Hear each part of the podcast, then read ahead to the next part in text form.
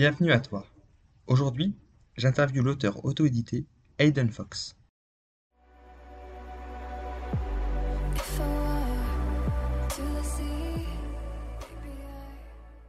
Bienvenue à toi sur le podcast des rêveurs. Je suis Lorenzo Villar du blog Rouage de l'écriture.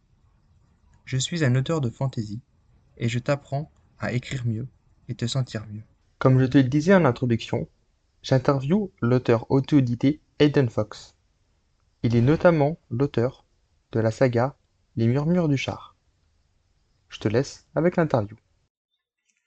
Parfait. Donc, bah, comme je disais, merci d'être, euh, d'avoir accepté l'interview. Euh, Est-ce que tu peux te, te présenter en quelques mots, du coup? Oui, alors, euh, donc, Hayden Fox, je suis écrivain de, de fantasy, essentiellement, voilà. Écrivain, je dessine aussi, je suis aussi dessinateur et éditeur euh, euh, sur quelques œuvres euh, depuis l'an dernier. Donc ouais, mon domaine de prédilection c'est la fantasy et actuellement j'ai trois sagas, en plus un, petit début d'une quatrième, qui sont Les Murmures du Char, qui est une saga de fantasy épique qui se passe dans un monde souterrain. On suit une héroïne en quête de vengeance. Euh, la fille de l'eau qui est plutôt entre fantasy et steampunk, cette fois c'est entre euh, ouais, magie de l'eau et course de véhicules. Et euh, le troisième qui est plutôt une dark fantasy, donc quelque chose de bien plus sombre. Et cette fois, on est sur un thème, voilà, démons. Enfin, c'est les, les, les démons qui cherchent à échapper aux enfers. Voilà, c'est un peu plus, un peu plus public averti celle-ci. Ok. Et du coup, euh, vu que tu m'as dit que tu dessinais aussi, hop. Tu m'as dit que tu dessinais aussi. Est-ce que c'est toi qui fais les illustrations de tes couvertures? Pas du tout. Alors pour les couvertures, c'est euh, donc je travaille avec euh, des illustratrices euh, qui font un super boulot, euh, pas toujours les mêmes d'ailleurs. Et pour les dessins, alors ça m'arrive de faire les dessins de base sur lesquels elles travaillent pour les couvertures, mais pas sur les dernières où, où c'est plutôt du comment un photomontage. Enfin c'est c'est un, un principe euh, graphique de photomontage.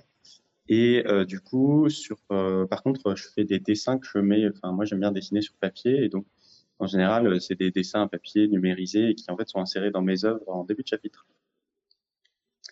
Euh, alors, j'ai une réponse d'auteur classique. c'est que j'ai commencé assez tôt, que j'ai un peu toujours eu envie. En fait, moi, mon, mon dada premier, c'est la, c'est le world building, c'est la création d'univers. C'est vraiment plus le genre que le genre euh, entre guillemets euh, artistique que le, le, le média. Euh, donc la création d'univers et en fait j'ai fait plein. Enfin quand j'étais petit, j'ai fait j'ai joué à des jeux de figurines, à des jeux vidéo, à des machins. J'ai euh, regardé des films, des, lu des romans. Enfin en euh, j'ai écrit deux trois histoires. Enfin c'était de la, de la sur plein de médias différents et tout. J'adorais créer comme ça, euh, construire un univers, construire des personnages, les passer, tout ça, faire du jeu de rôle, tout ça. Et euh, finalement, le format euh, roman, euh, je m'en suis emparé parce que déjà, j'ai une appétence particulière pour le comment le l'objet littéraire, enfin, on va dire le, format texte, Ouais. et ensuite parce que le parce que c'est comment c'est à, peu près le seul média euh, sur lequel je peux travailler tout seul. C'est-à-dire que Oui, tu fais vrai. pas un jeu vidéo tout seul, tu fais pas un film tout seul, euh, tu fais pas euh, même une BD ou un truc comme ça. Enfin, c'est des choses beaucoup plus difficiles. Alors que le roman, c'est à peu près le seul où tu avances, à, enfin, tu peux avancer à ton rythme, tu peux tout faire tout seul de A à Z. Enfin, Ok, donc euh, le faire seul, c'était quelque chose qui t'intéressait. Tout à fait. Bah, déjà parce que euh, j'ai- j'aime bien équilibrer, tu vois. Enfin, j'ai une autre activité professionnelle euh, et j'ai besoin de, bah, besoin de cet équilibre. Donc, euh, j'ai besoin de pouvoir justement avancer à mon rythme, pouvoir lever le pied si j'ai si des impératifs de l'autre côté, mettre un peu plus d'énergie quand justement j'ai un peu plus de souplesse. Voilà, tout ça, c'est des éléments qui en fait sont entrés en ligne de compte très tôt et euh, qui m'ont vraiment guidé vers ça. Ok. Euh, donc si je me trompe pas, t'es un auteur auto-édité. Euh, et du coup, qu'est-ce qui t'a poussé vers l'auto-édition? Ça n'a pas été un choix super conscient au départ. le mec est complètement à côté de la plaque. Euh, non, le, le euh, comment? Au départ, j'avais euh, j'ai commencé sur KDP, enfin sur Amazon, là, Mhm. parce que euh, j'avais quelqu'un qui dé- déjà bossait chez Amazon dans mon entourage qui m'a dit Ah, regarde, euh, va sur KDP, c'est trop génial. Donc j'avais essayé, je me suis dit Ah, bah, qui ne t'entraîne à rien, vas-y, j'ai des livres qui, sont, euh, qui commencent à être à peu près propres, euh, je les finis et puis euh, je tente, je tente l'expérience. En parallèle, je m'étais mis à la recherche de maisons d'édition, hein, sinon pour, que je Ok. m'étais pas forcément penché sur cette solution d'édition. Finalement, je l'ai sorti moi-même comme ça, et puis j'ai pris goût à l'aventure entrepreneuriale, sur lequel j'ai certaines appétences aussi, et euh, donc à euh, développer, à faire de la com. Enfin, de toute façon, ça, euh, quelle que soit la forme d'édition, il y en a besoin. Pour un Ouais, artiste aujourd'hui, apprendre à faire de la com, d'a- d'apprendre un peu de community management, de machin. aujourd'hui, il y a un, un attachement du public à l'artiste tout autant qu'à son son produit artistique. Donc, euh, vous êtes obligé, enfin, l'artiste est plus ou moins obligé de faire du euh, personal branding, enfin, c'est-à-dire de, Ouais, ouais. de se mettre lui-même, euh, enfin, de, de, de vendre son image, etc. Voilà. Oui, c'est du vocabulaire très euh, commercial et marketing, mais euh, il faut, il faut aussi le, le préciser de temps en temps. Donc, bah, moi, ça m'a, ça m'a plutôt plu. J'ai commencé à faire mes premiers salons et surtout, je me suis rapproché d'autres auteurs via. Euh, enfin, et j'ai intégré une association. On a monté à peu près à ce, moment-là, c'était en 2017 là. Mhm. Et euh, en fait, on était tous des auteurs indépendants de l'Ouest et on s'est vus, on a commencé à participer à des salons ensemble, on a commencé à faire plein de trucs ensemble. Et honnêtement, si on n'avait pas été euh, nous ensemble comme ça, c'est plein de trucs qu'on n'aurait jamais fait. Et donc ça, ça donne de la force et euh, ça pousse sur le projet. Donc moi, ça m'a permis de comment euh, construire un petit peu mes, mes, mes, mes choix éditoriaux, euh, commencer à en parallèle construire ma communauté. Et puis bah, petit à petit, euh, ça, ça s'est construit et, euh, et aujourd'hui, euh, quand je suis fatigué, euh, je me dis que euh, j'aimerais bien que quelqu'un euh, m'aide sur ce projet et reprenne euh, une partie du projet sur certains aspects euh, parce que c'est lourd à porter tout seul. Euh, Mm. Mais c'est un choix conscient aussi parce que c'est le choix de la liberté. Donc, euh, Ok. Ok, ok. Euh, du coup, j'ai cru voir passer des, euh, j'ai cru voir des Ulule que tu avais sur tes euh, projets. Est-ce que tu peux en dire plus sur la raison euh? Sur le crowdfunding, Ouais, c'est ça, dis. Euh, alors, j'ai fait mon, en fait, je suis quelqu'un de touche à tout et j'aime bien euh, tester tous les différents circuits de distribution. Donc, le circuit de distribution roi euh, pour l'auteur indépendant, c'est euh, Amazon, bien sûr, si Amazon et l'ebook, si si vous avez de la chance, concrètement, si l'auteur a de la chance, parce que même si il y a tous les il y a tout ce qu'il faut, il y a une belle couverture, il y a un beau résumé, euh, il y a euh, des bons efforts de publicité, euh, il y a tout. Enfin, c'est-à-dire même si tout est propre, le genre est bien ciblé, le marketing est là, enfin voilà. Vous savez, il y a toujours un facteur chance qui fait que ça tombe au mauvais moment. Moi, j'ai un livre, il est sorti le jour du deuxième confinement. Bah, je pouvais pas le savoir. En vrai, on l'a su qu'une semaine à l'avance. Du coup, j'étais là. Bon, bah, ce jour-là, plein d'auteurs ont fait des promos. Donc, en fait, le jour de la sortie, tout l'effort de boost un petit peu a été enterré immédiatement. Donc, finalement, le livre ne marche pas. Et c'est vraiment une question de chance des fois, enfin, dans le milieu traditionnel aussi, mais dans le milieu indépendant de l'auto-édition également, hein, faut pas se leurrer. Donc, Amazon, il y a quand même une grosse partie de chance. Même si vous pouvez faire, si l'auteur indé peut faire énormément de, de formation, de machin et s'améliorer sur pas mal de choses.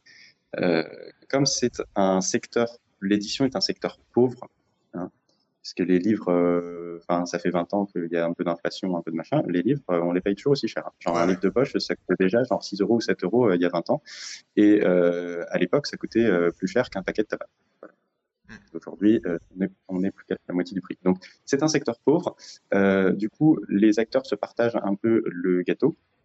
Et donc, plus un secteur est pauvre, plus le facteur chance est important. Voilà, Ouais. pour, euh, pour la réussite, quel que soit le circuit de distribution. Donc, bref, je reprends mon propos. Euh, j'étais, donc, je suis un peu touché à tout sur les circuits de distribution. Il y a le circuit de distribution Amazon, sur lequel j'ai pas forcément trop bien marché au début, et j'ai un titre qui a bien marché l'an dernier, là, enfin, qui, qui fonctionne bien, donc ça, c'est cool. Euh, mais c'est jamais du 100%.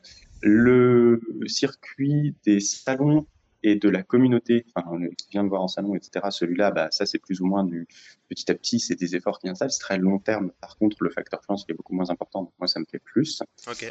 Et euh, la boutique en ligne aussi, ça fait partie de ça, et c'est lié à la communauté.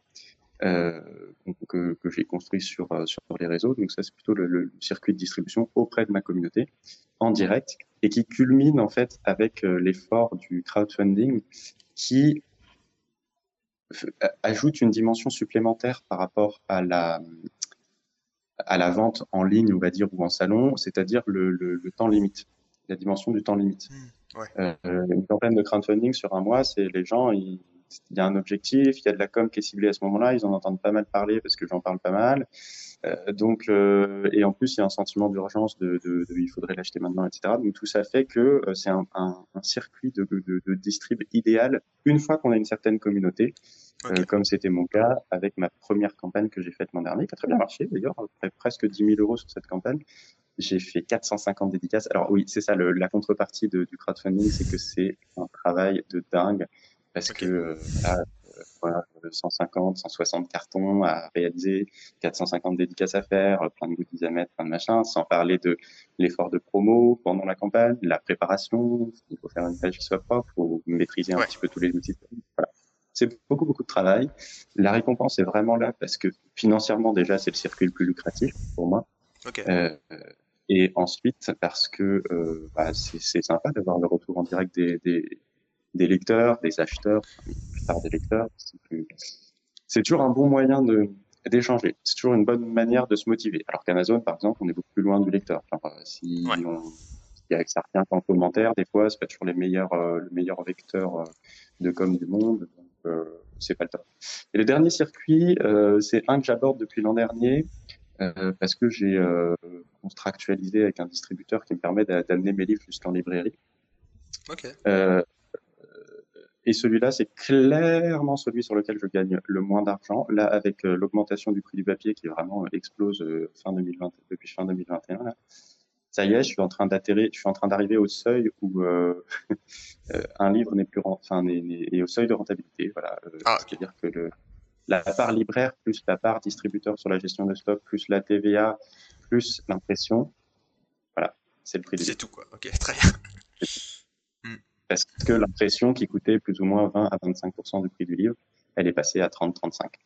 Voilà. Ok, d'accord. Donc ça, ça bouffe les marges. Bref, celui-là, je gagne moins d'argent. C'est un travail de fou. Enfin, moi, je le déconseille hein.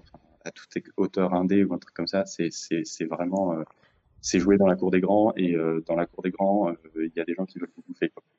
Okay. Donc voilà, c'est moi j'ai les libraires qui disent ouais mais pour être au niveau euh, par rapport à une grande maison d'édition vous devriez faire ça ça ça machin et tout. Je fais ok les gars vous devriez augmenter la, la qualité du papier du truc. Je fais ok les gars mais moi déjà j'ai pas leurs moyens. Euh, là moi je suis pas rentable sur un livre. Enfin comprenez mes impératifs économiques. C'est un jeu où il y a que des gros poissons. Vous pouvez pas me demander d'être au niveau des gros poissons. Ouais. Parce que parce qu'on n'a pas les mêmes moyens. Et puis j'ai pas le temps. Enfin je, je, je suis tout seul genre. Euh, comprenez un petit peu. Enfin bref, euh, c'est un peu c'est le circuit le plus euh, pour l'instant pour moi le plus euh, le moins gratifiant on va dire. Même okay. si euh, ça, ça, ça, devient gratifiant d'avoir des petites souris de gens qui de temps en temps me mentionnent en mode ah il y a, y a ces il y a des livres dans tel Leclerc tel machin et tout et moi je suis content parce que je sais pas forcément mon distributeur qui il démarche qui chez qui il place des livres. Donc euh, je suis content de voir ça je suis là ah trop cool! Mais euh, ça ça, ça doit s'inscrire dans le long terme donc peut-être que j'aurai un regard différent dans quelques années. Voilà. très bien coup, ok, je voulais savoir si des fois, euh, dans ton processus d'écriture, tu étais confronté à, à, la page blanche. Et si oui, comment tu gérais ça? Alors, la réponse est pas du tout. Okay. Jamais. Enfin, ça m'est jamais arrivé. Euh, déjà parce que j'ai pas mal de trucs justement équilibrés un peu euh, dans la vie. Donc, les sessions d'écriture sont des moments un peu rares.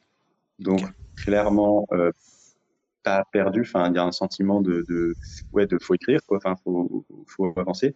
Euh, bon, je pense qu'il y a pas mal d'auteurs qui sont aussi dans ce cas-là, ils ont quand même la page blanche. Mais euh, moi, j'ai aussi le, le, le, sujet où euh, j'ai beaucoup trop d'idées pour le temps que j'ai à y passer, d'une, et ensuite un gros projet qui qui est constitué d'un certain nombre de sagas, et vite en l'occurrence, j'en ai écrit que quatre. Et donc les idées sont déjà là pour les, les quatre autres. Ok, hein. ouais. Donc il y a encore quatre séries à, à écrire. J'ai encore euh, Il travaille. une dizaine de bouquins à, à sortir. Donc euh, les idées sont là. En fait, il, il ne manque que le temps que je me pose et qui avance et que je construise un petit peu l'intrigue, les idées, les personnages, les, le- les mondes et tout ça. Enfin, tout est déjà, tout est déjà frais dans ma tête. Quoi.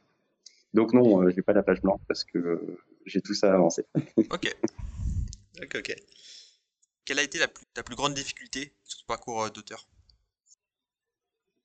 C'est pas facile comme question. Euh, la plus grande difficulté. Euh, je pense que la plus grande difficulté, c'est les, c'est les retours, enfin, c'est les retours négatifs, les commentaires négatifs, les machins. Et, et aujourd'hui, je me suis débarrassé de ces difficultés en tout simplement ne lisant plus les commentaires. Ah, d'accord. Euh, tant, tant pis, même si j'ai euh, les- les- les- genre les- l'écrasante majorité de commentaires positifs, je ne lis plus les commentaires euh, pour me préserver des, des- de la poignée de commentaires négatifs qui, en fait, malheureusement, euh, euh, me minent parce que moi, ça me reste en tête pendant des mois. Genre un commentaire négatif, même s'il n'est pas argumenté, même s'il est à chier, même si on a juste dit euh, euh, c'est tout pourri, euh, allez plutôt regarder ça euh, parce que euh, franchement, ça vaut pas le coup. Voire, voire méprisant et insultant. hein. Des fois, il y en a sur Internet qui font plaisir. Ouais, ouais. Et moi, ça me défonce la tranche. Et en vrai. Bah, du coup, c'est- un truc, c'est capable de, de nuire vraiment à ma créativité et à ce que j'ai envie de, de diffuser. Donc, concrètement, je préfère m'en préserver comme ça. Et, et, euh, et sinon, ouais, c'est ma, c'est une de mes plus grosses difficultés parce que souvent, euh, en tant qu'artiste, on est euh, des, des personnes assez, assez sensibles et cette sensibilité nous rend plus vulnérables Hmm. à la critique. C'est un peu le, le, le côté pervers du, le côté super chouette de l'auto-édition et du euh, producteur euh, à consommateur directement, on va dire. Euh, bah, c'est précisément qu'on est en contact direct et qu'on peut avoir les retours en direct. Mais c'est aussi le plus gros danger parce que bah, les retours en direct, quand ils sont mauvais, ça fait d'autant plus mal. Quoi. Dans le circuit traditionnel, il y a un, enfin, l'éditeur, le distributeur, enfin tout ça fait par feu un peu entre, l'auteur qui est plus sensible et, et son, son lectorat qui peut être très critique. Ok, on arrive à la fin de l'interview. Euh, du coup, est-ce que tu as un conseil que tu voudrais donner aux, jeunes auteurs qui voudraient se lancer? Oui, ne regardez pas trop euh, les bons conseils de tout ce qui se fait sur Instagram, sur les réseaux, sur euh, ou même, enfin, lisez-les, mais avec parcimonie, parce que en fait, il y a, plein d'auteurs qui qui partagent leur expérience. Euh, il y en a plein qui le font bien, avec un ton euh, assez neutre et en rappelant très régulièrement que c'est leur expérience. Ce n'est pas une règle. Il y en a d'autres qui sont qui n'ont pas forcément une communication aussi euh, aussi neutre, voilà. Et du coup, ça crée un petit peu un, une idée de la recette du succès. De, Mm. de, de, de toute façon, une œuvre, ça marche si c'est comme ça. C'est vrai si vous êtes un commercial et que vous voulez vendre. Mais si vous êtes un artiste qui veut proposer quelque chose de, créatif et qui vous sort des tripes, ben c'est pas votre objectif en fait. Et du coup, vous, votre objectif, c'est de justement de, sortir un truc qui vient de vos tripes. Et donc, concrètement, faites attention à tout, à tout ce qu'il y a là-dessus. Enfin, n'en lisez pas trop parce que euh, ça uniformise beaucoup la culture. Après, on se retrouve avec que des, des, des trucs qui sont tous identiques. Tout le monde lit la même chose, regarde la même chose, euh, enfin consomme la même chose. C'est très société de consommation. On a moins d'œuvres euh, originales et euh, du coup, c'est dommage. Ok. Bon, eh bien, merci d'avoir accepté cette, cette interview.